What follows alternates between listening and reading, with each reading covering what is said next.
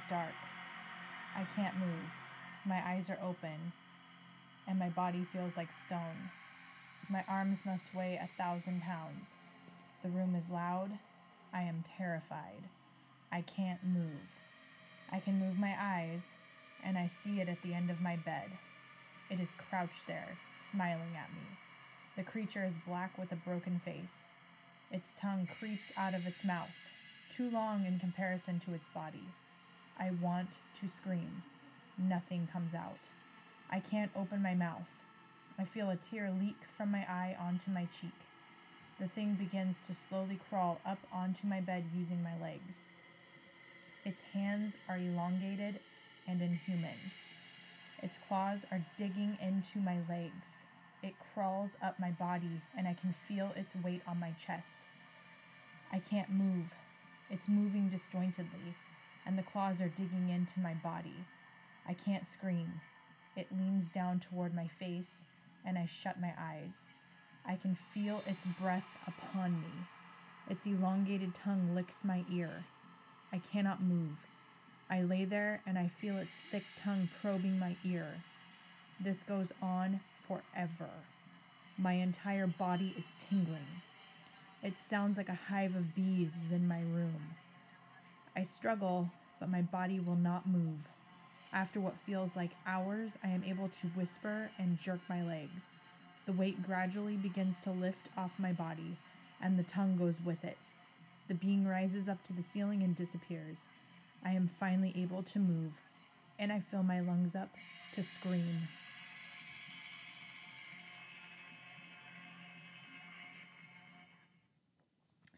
Hey guys, I know this episode is late. Uh, we had some turmoil go on, so I do apologize.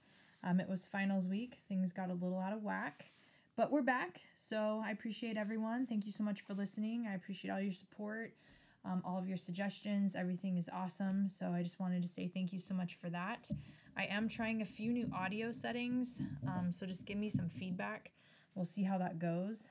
Um, so, uh, again, thank you. Uh, tonight, if you'd like to join along, I'll be drinking what I've dubbed the three fates, which consists of tequila, orange juice, and grenadine. And this is basically a tequila sunrise.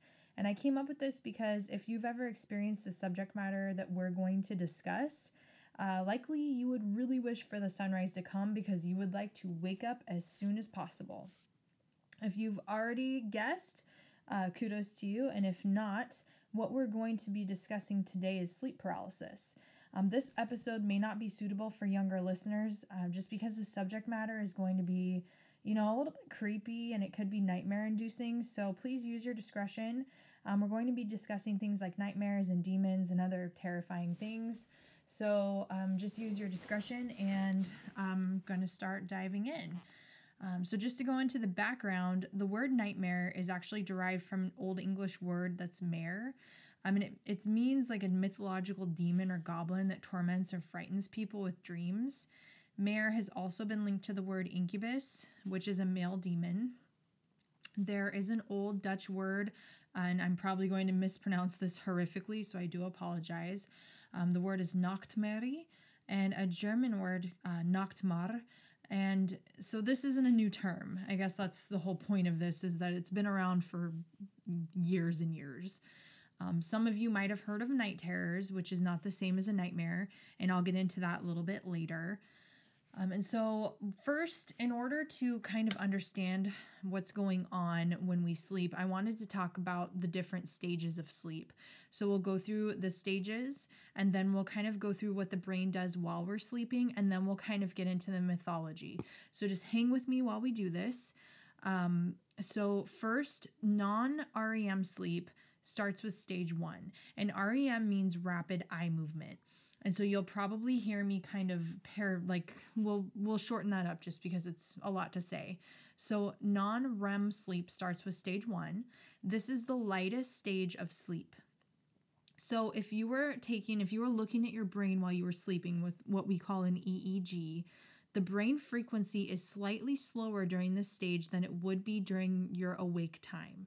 There's muscle tone present in your muscles, so your skeletal muscles, and your breathing would be regular. Stage one consists of periods of dreaminess, and it's kind of like when you're daydreaming, except we're beginning to fall asleep. And people that practice meditation or deep prayerfulness are sometimes hanging out in this pre sleep alpha stage. Um, and this is the stage where you're more likely to experience that falling sensation or a hypnic jerk, where that's just a sudden, really involuntary twitch of your body. And so your body jumps and then you awaken really abruptly. And then this is when you would also be really likely to experience a hypnagogic hallucination. And that would be something like thinking you heard a doorbell or you thought you heard someone calling your name, things like that. And so, stage two typically follows stage one, and this is going to be a little bit deeper sleep. During this stage, the sleeper is a lot less likely to be awakened. And if you are monitoring the stage, you would see sawtooth waves and then sleep spindles. So you'd see like a sawtooth pattern and then a spindle. Stage three and four become progressively deeper, and these stages are called slow wave sleep or SWS. It's also referred to as delta sleep. During this stage, if we were on that, if we were looking at the EEG, this would show a much slower frequency with high amplitude signals that are called delta waves. That's why sometimes people call it delta sleep.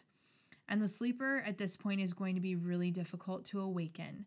So, some studies have shown that loud noises, sometimes over 100 decibels, would not wake up the sleeper in this stage. And one interesting thing is that as we age, we spend less time in deep sleep and more time in stage two. And this could explain why some children sleep so hard and are just almost impossible to wake up. And then as adults, we wake up a lot easier when it comes to those noises. And so I know a lot of times people will say, oh, once you became a, parent, you can't sleep.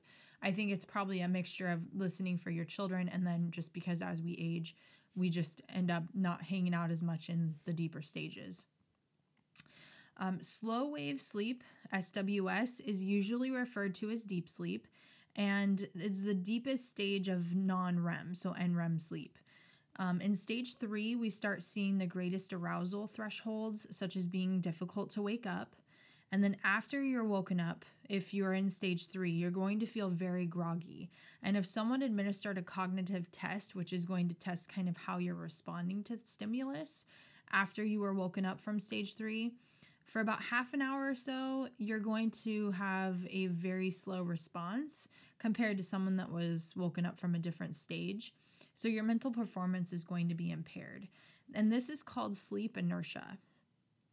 And then at the end of stage four, this is when the sleep waking and like or I'm sorry, sleep walking and bedwetting is usually going to occur. So this is going to be when you're in that really deep sleep. Um, it does happen to children sometimes just because they are so out that they don't wake up. Um, and they could, you know, they could sleepwalk or they could accidentally wet the bed just because they don't wake up from the body saying, hey, it's time to get up and go. Um, and then when sleep deprivation occurs, there's usually a sharp rebound of slow wave sleep, which suggests that our bodies really need that. So that's saying that if you don't sleep for a long time and then you fall asleep, you're going to have a really sharp rebound and you're going to go into that deep sleep.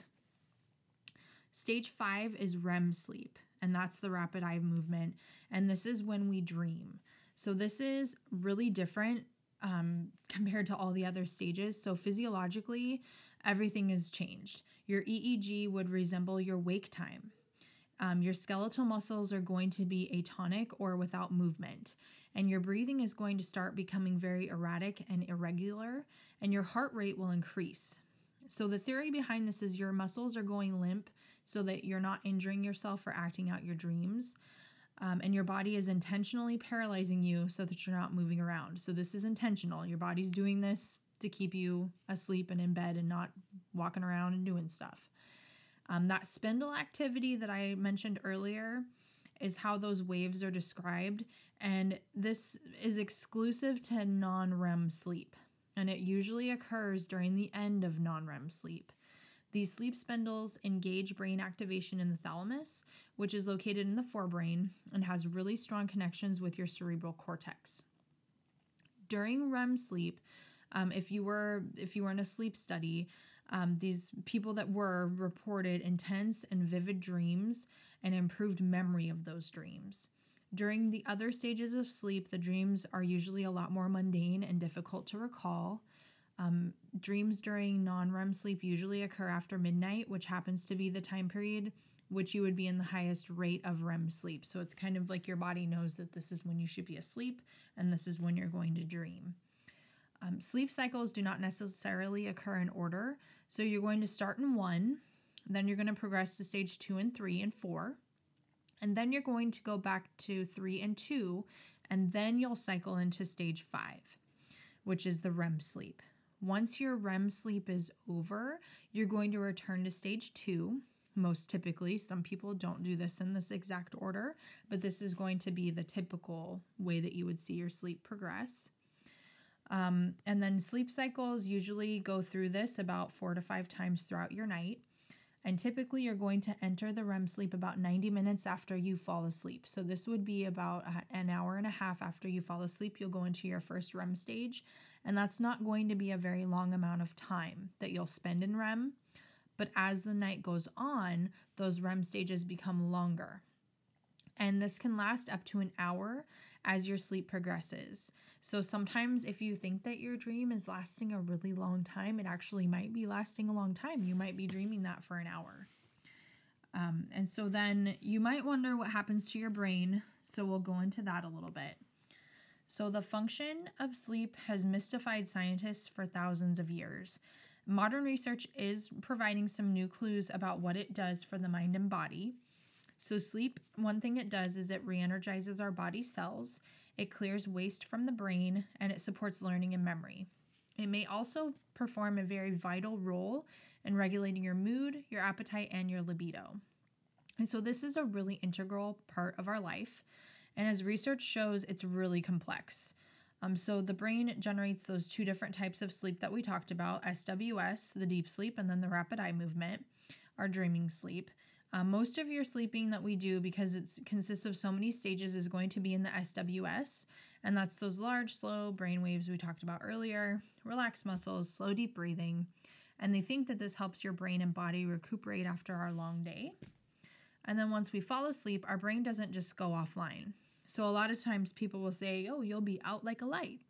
Well, it's not really true. So instead, there's a series of highly orchestrated events that puts the brain into sleep in those stages we talked about earlier. So, technically, sleep starts in the brain areas that produce those SWS waves.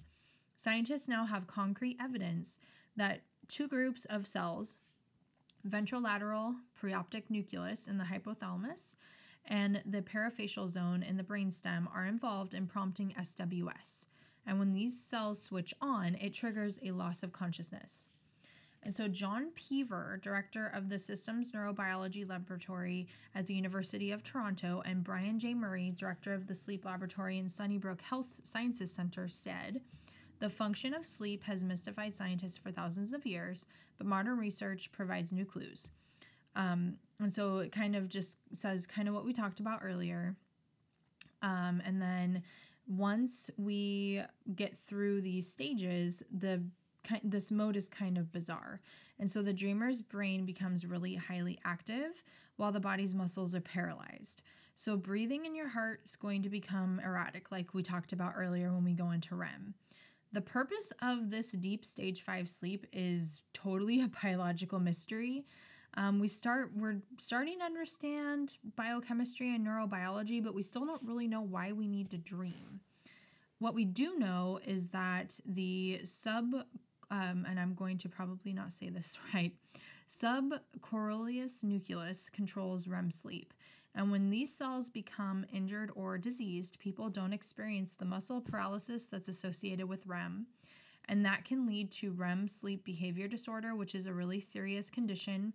And that's when you would actually act out your dreams, and it could become quite violent um, just because you're going to be moving around.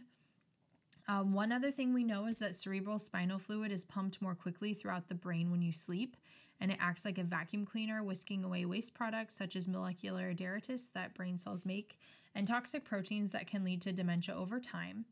So when you wake up, you have kind of like a clean slate. And then your brain also restores information that wasn't ingrained during the day, such as the password that you were going to remember. Um, and experts call this consolidation. So it's really important for protecting against further information loss, as well as boosting our ability to learn while we're awake. It can even enhance our language skills and our hand eye coordination. So, a lot of times, like if you're learning a new task, um, such as a new game or something like that, and you do it and you feel like you're not very good at it, and then you go to sleep, if you try it again, you're going to see a difference. You'll be better at it because your brain is working on that while you're asleep. Um, and this is also true for emotional um, like situations. So your brain, like memories, so your brain chooses and enhances the memories and experiences that are the most valuable to you. So your child's graduation speech, um, things like that, something that's really important, maybe when you were proposed to, the first time that you met someone, anything that's important. And then it's also going to downgrade memories that aren't as important. So that could be something like maybe what they were wearing or something in the background that your brain is just deciding, probably not a crucial thing you need to remember. And then your brain replays memories of your daily to dos and helps you reestablish the order in which those things occurred. And this is going to happen during your deepest stages of sleep. Um, in stage four, the part of your brain that's responsible for relaying nerve impulses throughout the spinal cord sends a message to turn off motor neurons, which causes that temporary paralysis that we've that we'll discuss a little bit later, and it can overlap with waking up. Um, and so then I'll go into a little bit more detail into some of these structures in the brain that are involved with sleep. Um, so just bear with me, and then we'll get to the good stuff. And I just had to grab my beverage there. So, the hypothalamus, and we talked about some of these structures in great detail in a couple of episodes ago, so I'm not going to go too far more into detail than what I've already got here, which is actually quite a bit. So, just bear with me and, and then we'll go forward. So, the hypothalamus is a peanut sized structure deep inside your brain, and it controls a group of nerve cells that act as control centers affecting sleep and arousal. When your hypothalamus is um, within the hypothalamus, excuse me, is the suprachiasmatic nucleus or SCN, which is clusters of thousands of cells that receive information about light exposure directly from the eyes and control your behavioral rhythm. Some people with damage to this area sleep erratically throughout the day because they're not able to match their circadian rhythms with the light dark cycle. And so your circadian rhythms are there it's like hormones that say, "Hey, it's light outside, you should be up." or hey, it's dark outside, it's time to go to bed. Um, so those are those natural rhythms, and you can look online for more information about that if you'd like to have more detail. Um, and then most blind people re- they maintain the ability to sense light, and they're able to modify their sleep wake cycle, which is very interesting. And then we've got the brainstem, and that's at the base of your brain, and it communicates with the hypothalamus to control transitions between wake and sleep. And so the brainstem includes structures called the pons, medulla, and midbrain. Sleep promoting cells within the hypothalamus and the brainstem produce a brain chemical called GABA, G A B A, which acts to reduce the activity of arousal centers in the hypothalamus and the brainstem. The brainstem, especially the pons and medulla, also play a, a very special role in REM sleep. It sends the signals to relax those muscles that are essential for those posture and limb movements so that we don't act them out. Um, and so then the thalamus acts as a relay for information um, from the senses to the cerebral cortex, which is the covering of the brain that interprets and processes information from short to long term memory. During most stages of sleep, the thalamus becomes quiet, letting you tune out your external world. But during REM sleep, the thalamus is active, sending the cortex um, images, sounds, and other sensations that can fill our dreams. So if you have one of those dreams where you hear something in the background, like your phone ringing or something like that, and then all of a sudden it's in your dream, it could happen during that stage. Your pineal gland is located within the brain's two hemispheres and receives signals from the SCN and increases production of the hormone melatonin, which helps put you to sleep once the lights go down. Um, people who have lost their sight and cannot coordinate their natural sleep wake cycle using natural light can stabilize their sleep patterns by taking small amounts of melatonin the same time each day. Scientists believe that the peaks and valleys of melatonin over time are important for matching the body's circadian rhythm to the external cycle of light and darkness. then we've got the basal forebrain, which is near the front and bottom of the brain, and it promotes sleep and wakefulness, while part of the midbrain acts as an arousal system. Release of adenosine, a chemical byproduct of cellular energy consumption from your cells in the basal forebrain and likely other regions, supports your sleep drive. So, caffeine counteracts sleepiness by blocking the actions of that adenosine. And then your amygdala, which is an almond shaped structure involved in uh, processing emotions, becomes very active during REM sleep. So, now that we've got the background and kind of how sleep works and how our brains work, let's talk about sleep paralysis. So, this term was coined in 1928. Um, it's classified as a parasomnia and is recurrent and disturbing. Sleep paralysis mostly occurs in women, um, and it often occurs if you're lying on your back or your stomach.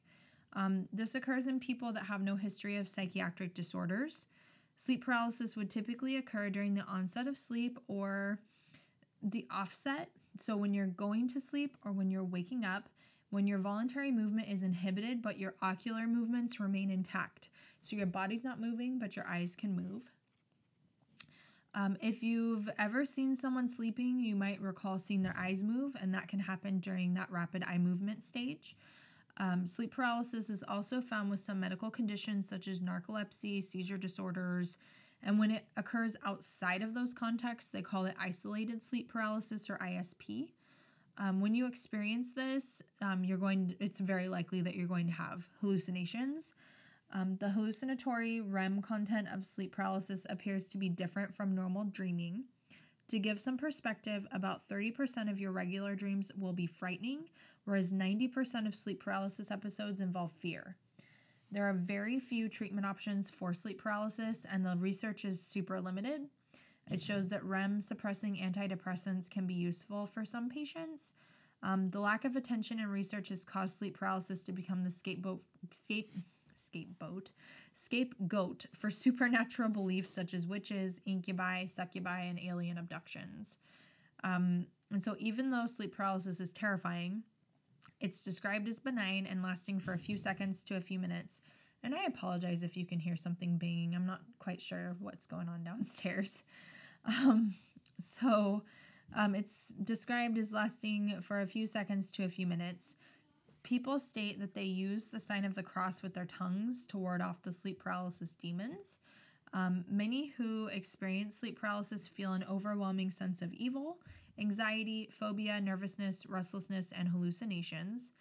Um, and then there's a really famous painting that you might have seen, which depicts a demon sitting on the chest of a sleeping woman. It's called The Nightmare, and it was painted by Henry Fuseli. If you Google it, you'll probably recognize it. It's been used on a lot of opening credits and a lot of the lore of some of those sleep paralysis movies that have become really popular. Um, and so Greek doctors were, were aware of sleep paralysis. Galen discussed the condition in, this, in the second century. Um, as the earliest written account of sleep paralysis can be found in a Chinese book on dreaming, which dated back to 400 BCE. It's interesting to note that a lot of these early examples refer to sleep paralysis attacks as a nightmare. Um, in fact, the symptoms of sleep paralysis implied in the original meaning of the word nightmare, as opposed to what we think of a nightmare today, which is a bad dream. Despite the fact that medical professions have known about sleep paralysis um, and known it to be a natural phenomenon, throughout history, sleep paralysis has often been interpreted as supernatural, um, and this interpretation has had really deadly consequences. So it's been suggested that sleep paralysis may have had a role in the Salem witch trials. In 1692, Bernard Peach testified that one night he heard a strabbling. I'm not really sure what that. I guess that's just because it was 1692. But a strabbling at the window, whereat he then saw Susanna Martin come in, jump down on the floor. She took hold of the deponent's feet and, drawing his body up into a heap, she lay upon him for nearly two hours, in all which time he could neither stir nor speak. Um, in other cultures, even in modern times, there are dozens and dozens of different words for sleep paralysis and different interpretations. Um, but then when you think and you when you look at it, sorry, I just hit that. When you look at it and then when you kind of go into the details of it, they all kind of seem the same. Um, everything at the core is very similar. So um, we'll talk about a few of the different creatures. So the old hag, which comes from folklore in Newfoundland, um, describes this old woman that comes in the night and sits on the sleeper's chest and suffocates them. The old hag may also be referred to as the night hag, and it also is called old hag syndrome. In the southern United States, this also can be referred to as witch riding. And then in my research, I also saw it called devil on your back. And then I probably won't say this right, so I apologize um, to any listeners that know that this is not correct. But the Kanashibari is uh, means to tie with an iron rope is derived from the magic of Fudo Mayohu, which is a Buddhist god. The idea of being tied up comes from the belief that ancient Buddhist monks could use magic to paralyze others as if they were bound in a metal rope. Even today, many Japanese believe Kanashibari um, to be caused by evil spirits. In 1987, a study of Japanese respondents um, found that the symptoms of Kanashibari to be identical to those of sleep paralysis. And then in St. Lucia, the condition is referred to as kokma. Um, the interpretation is that it's the spirit of unbaptized children that would come and try to strangle you while you sleep. In modern times, the French said that people who experience sleep paralysis explain it by becoming convinced that they were abducted by aliens. Um, and then there's some very interesting literature, um, and this comes from the, the Hmong, Hmong community. So in 1977, it was discovered that more than 122 previously healthy people from various Southeast Asian communities had died mysteriously in their sleep. These individuals were dying at a rate of 92 out of every 100,000, and what they called this was sudden unexplained nocturnal death syndrome. 121 of these people that died were male. There was no underlying cause found, only that subsequent studies revealed a high rate of sleep paralysis and a belief that the Dab Tsog, a nightmare spirit, amongst the members of the community. The Dab Tsog is an angry old woman that was upset that um, that people left their native culture and they were leaving for America. The Hmong refugees called it a nightmare death. Um, and then I found some interesting research that showed that the nightmare or succubus slash incubus is descended from Lilith. The earliest reference to Lilith is found in the Sumerian king list of, um, and it's 2400 BC, and it's called Lilitu or she demon, and she bore children from her nocturnal unions with men. In other literature, she was Adam's first wife, so we're talking Adam and Eve, and she was created equal to Adam in the same way. So rather than obey, she ran away and became a demon that preyed on women during childbirth and infants for the first week or so that they were alive. In modern Middle Eastern maternity wards, some women still wear amulets for protection against her. And then Lilith also appears in the Jewish religion as well as the Christian Bible. So in the Talmud, uh, Lilith was believed to have been the first woman and Adam's wife. There are various narratives of Lilith's relationship with Adam, the most popular related to her refusal to lie beneath him, believing that they were created together both from dust and she should be viewed and treated as his equal. Uttering God's secret name, Lilith transformed into a dragon and flew to the Red Sea, where she was pursued by three angels sent by God. When the angels gave Lilith, uh, Lilith God's ultimatum to either return or return to Adam or be drowned in the sea, she replied, "Let me be, for I was created in order to weaken the babes. If it is male, I will have power over him from the moment of his birth until the eighth day of his life, when he is circumcised and thereby protected. And if it's a girl, until the twentieth day."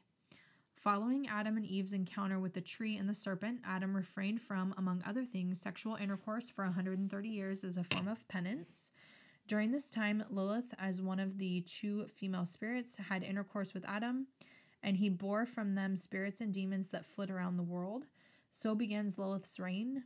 And in the Talmud, and I'm sorry if I'm saying that wrong, I don't, I Googled it and then I had a lot going on, so I forgot if it's Talmud or Talmud so I'm very apologetic for my mispronunciation. Um, and in the later tradition, when the succubus um, and the nightmare came, so this says whenever these spirits find people sleeping alone in a house, they hover over them, lay hold of them, and cleave to them, inspire desire in them, and beget from them. They further inflict disease on them without their being aware. And so, not only is Lilith blamed for diseases inflicted on men, but also for wandering about at nighttime, vexing the sons of men and causing them to defile themselves. So I thought that was really interesting just because I know if, if anyone's a supernatural fan, you know that they incorporated Lilith into the lore there. And so I just I thought that was really interesting and I didn't really know that kind of what those connotations were until now. And then we'll get a little bit into the DSM. So, the Diagnostic and Statistical Manual says that nightmares usually begin between the ages of three and six, and they usually reach a peak prevalence and severity in later adolescence or early adulthood. Nightmares are usually more likely to appear in children that are exposed to acute or psychological stressors and may not resolve spontaneously. In a minority, frequent nightmares persist into adulthood, becoming virtually a lifelong disturbance. Although a specific nightmare content may reflect the individual's age, the essential features of the disorder are the same across the groups. Um, and so, sleep terror disorder is both a nightmare disorder and sleep terror disorder include awakenings or partial awakenings with fearfulness and um, auton- autonomic activation. Uh, but the two disorders are differentiable. So, nightmares typically occur later in the night during REM sleep, and they produce a vivid and story like and clearly recalled dreams, mild autonomic arousal, and complete awakenings. Sleep terrors typically arise in the first third of the night between stages three or four, so that's the non REM sleep, and they produce either no dream recall or images without an elaborate story like quality. The terrors lead to partial awakenings that leave the individual confused and disoriented and only partially responsive with a substantial autonomic arousal. And so there's usually amnesia um, for the event in the morning. So that could be that stage three sleep that we talked about earlier, where you're super groggy when you wake up. So, REM sleep behavior disorder is the presence of complex motor activity during frightening dreams that should prompt further evaluation for REM sleep behavior disorder, which occurs more typically among late middle aged males and, unlike nightmare disorder, is often associated with violent dream enactments and a history of nocturnal injuries.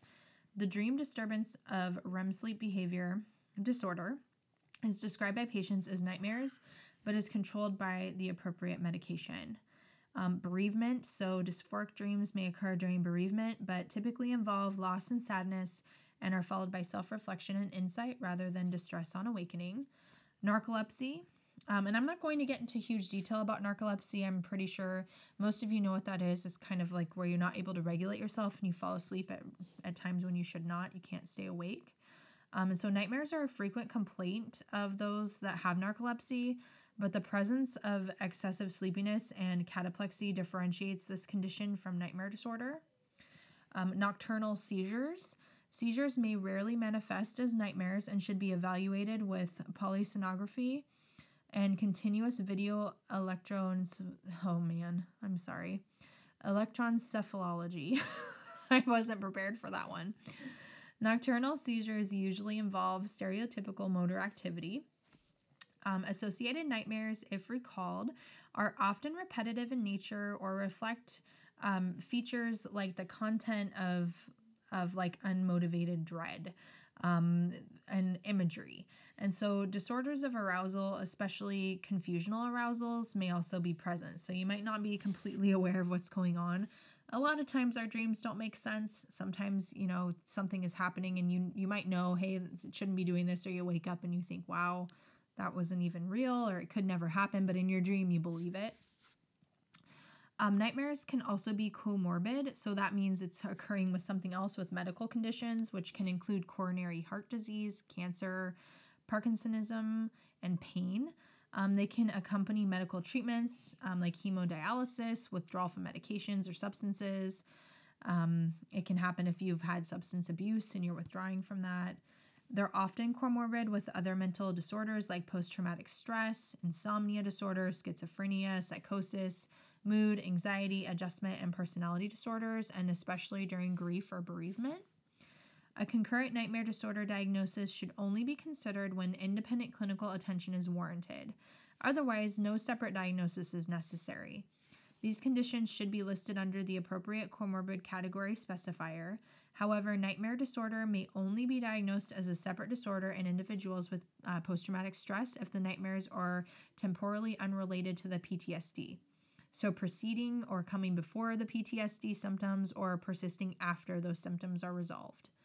Nightmares are normally characteristic of REM sleep behavior, like we talked about earlier, uh, REM sleep behavior disorder, otherwise, uh, PTSD and acute stress disorder, but nightmare disorder may be independently coded if nightmares preceded the condition and their frequency or severity necessitates independent clinical attention. The latter may be determined by asking whether nightmares were a problem before the onset of the disorder or whether they continued after other symptoms had remitted. So, now we're going to talk about night terrors.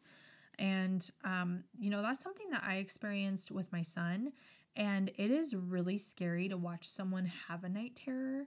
If you've never experienced it yourself, um, just seeing someone, a child especially, that is absolutely not aware of what's happening and inconsolable, it's more frightening than if, to me, it was more frightening. I'm not going to speak on your behalf, but to me, it was actually a lot more scary than it is to wake up from a nightmare just because you're sitting there and you're like looking at this small child and they're totally inconsolable. You cannot comfort them, and they're not awake. That's the most frightening aspect. They are literally not awake.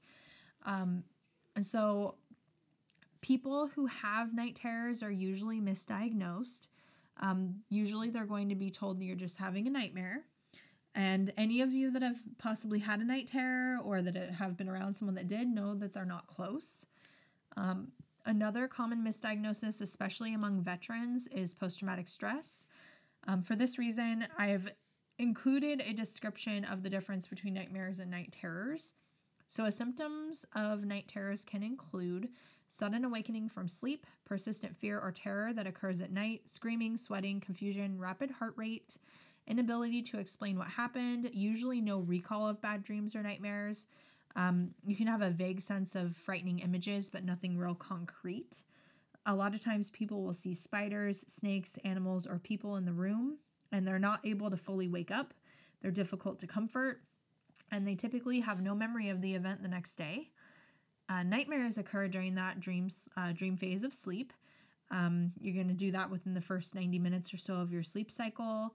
Um, the circumstances of the nightmare will frighten the sleeper, who will usually wake up with a vivid memory of a long movie like dream.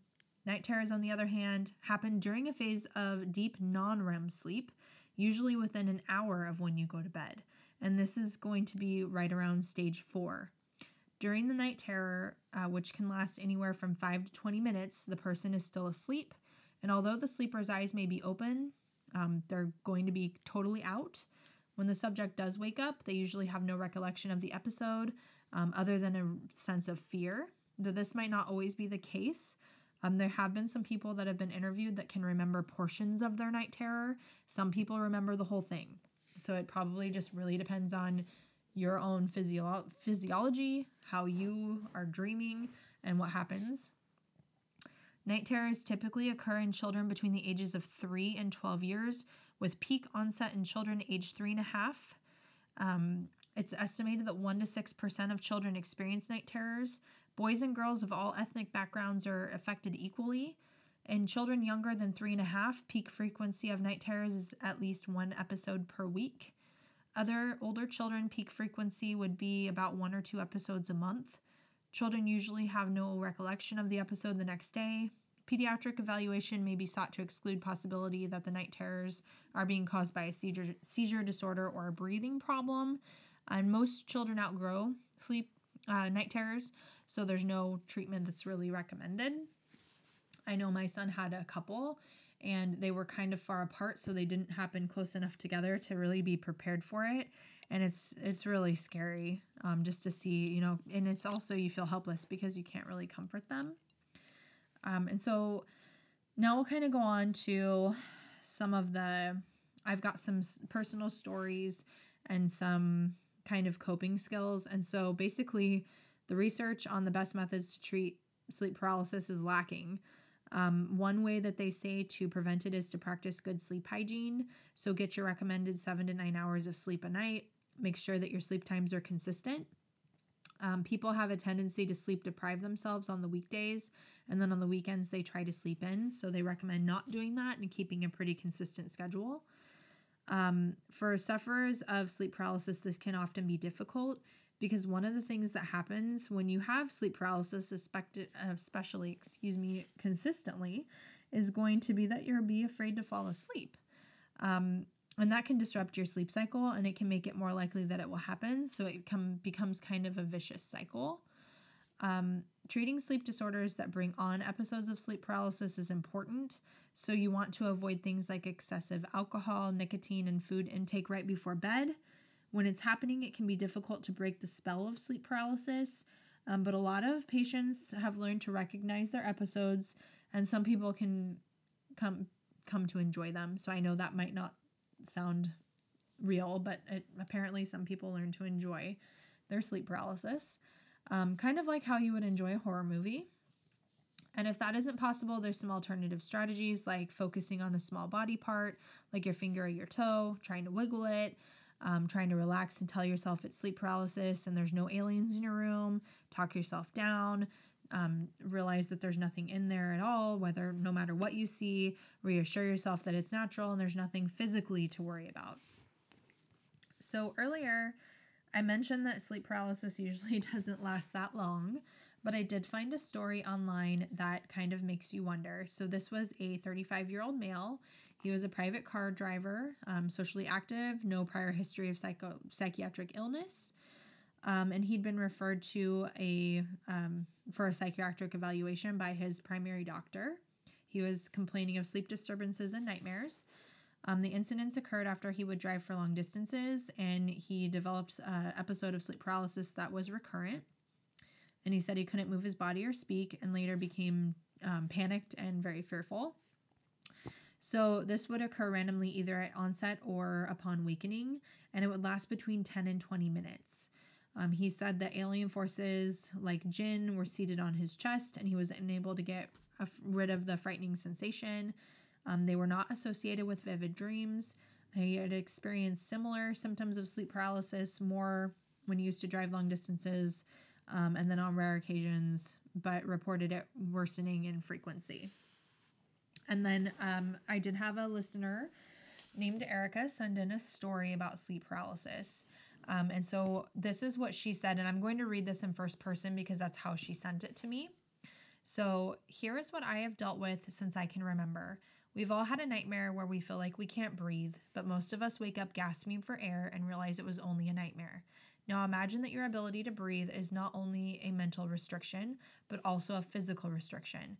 This is my sleep paralysis. I have a nightmare with the inability to breathe and my brain wakes up. However, my body is not yet awake. The chemical that releases when we sleep to paralyze the muscles is still in effect. The reverse chemical in my brain is slow to activate my muscles. My face is in my pillow, and I can't move. I am suffocating. I struggle and yell at my body to move, even if it's just a finger. I want to scream for help, but I can't. I'm awake mentally, but physically, I am in a deep sleep. I am breathing in my own hot breath, wondering if this is the time I don't wake up, suffocating from my own weight. I fight and fight to wake my muscles up and finally begin to feel movement of the muscles. I struggle and fight my own body, and eventually I'm able to move and gasp for fresh air. Sleep is terrifying for me. Each time I wonder if this will be the final time I walk the line of being awake and asleep. And so that is terrifying. Just to think that you'd be sleeping face down and and I did read that that happens very often with people that sleep on their stomachs. I myself did have a bout of sleep paralysis. I woke up totally unable to move, so it happened to me post sleep. Um, I had anxiety. I felt like there was something malevolent in the room with me. I realized what was happening just because I had learned about parasomnias or sleep disorders in my degree. Um, so I knew what was happening, but my body was still paralyzed. So knowing what's happening doesn't mean that you're going to be able to kind of resuscitate yourself any faster. Um, I kept my eyes shut, so I didn't see anything, but I did feel like there was something in the room with me. I prayed because, as you've heard before, I was raised Catholic, so that was kind of a automatic response. Um, and then I was eventually able to jerk, and my legs kind of like jerked up and kicked really fast, and then the paralysis was gone. I did have a lingering feeling of anxiety and like fearfulness after that, though. Um, so that was my experience with it. Um, I did watch a really great film on Netflix, which is called The Nightmare. It goes into really great detail and does some reenactments of what people see when they have sleep paralysis. Um, so you should watch that. Uh, definitely recommend it. it. Had a lot of great information, first person stories. Um, there's also some videos on YouTube. A lot of them aren't as good as the that film, the the Nightmare, but some of them are pretty good. So you can go on YouTube and look for some of those. Um, there's people that are being interviewed, and it kind of gives you a different idea of what happens. Um, and then if you're having trouble sleeping, getting enough sleep is good for your health. So to improve it, set a schedule, get up and wake up, you know, get up, wake up at the same time, go to bed at the same time, get about 20 to 30 minutes of exercise, um, but don't do it too close to bed. Avoid caffeine and nicotine late in the day, avoid alcoholic drinks before bed. Um, relax before you go to bed, like reading, um, listening to music, take a bath, create a room for sleep, which most often would be your bedroom. Um, but you don't want to have any bright lights or loud sounds in there. Keep it comfortable temperature. Don't watch TV or have a computer in your room. If you can't sleep, don't lay in bed awake. Um, do something else like reading or listening to music out of bed until you feel tired. Uh, see a doctor if you have trouble sleeping or if you're feeling very tired during the day. A lot of times, sleep disorders can be treated effectively. And then we do have settings on our smartphones that can help with the how the screen brightness is. So take a look at those. Um, that can help out so it doesn't inhibit your sleep. Um, so kudos this week. Thank you so much, Erica, for sharing your story. Appreciate it. Um, really appreciate your input. And if you have any ideas, you can feel free to email me at don't call me crazy podcast at gmail.com. I'm on Twitter, I've got a Facebook page. Um, so don't hesitate if you have any ideas or if you have a personal story you'd like me to read during an episode, go ahead and send that in. Um, so thank you, Erica. And I've got some references here. So I've got a lot of information came from Arthur Siddiqui, Farine Qureshi, and Al Ghamadi, uh, 2018. Alien Abductions, A Case of Sleep Paralysis, uh, Sleep and Hypnosis International Journal. Ashley Welch with CBS News, 2016. Um, sleep paralysis, nightterrors.org, the uh, DSM that I mentioned earlier. Scientific American has some great information on the stages of sleep. Uh, Petzold, 1991, Southeast Asian Refugees and Sudden Unexplained Death Syndrome from a journal in social work. And Sharpless and Grom, 2016, Isolated Sleep Paralysis, Fear, Prevention, and Disruption. That's from the Journal of Behavioral Sleep Medicine. And then Walcott, um, that was from 2018, which was The Stages of Sleep. So, thank you so much for listening. I appreciate all of your support. Um, and go ahead and give me a, a good review on iTunes. And we'll see you next week for the next episode.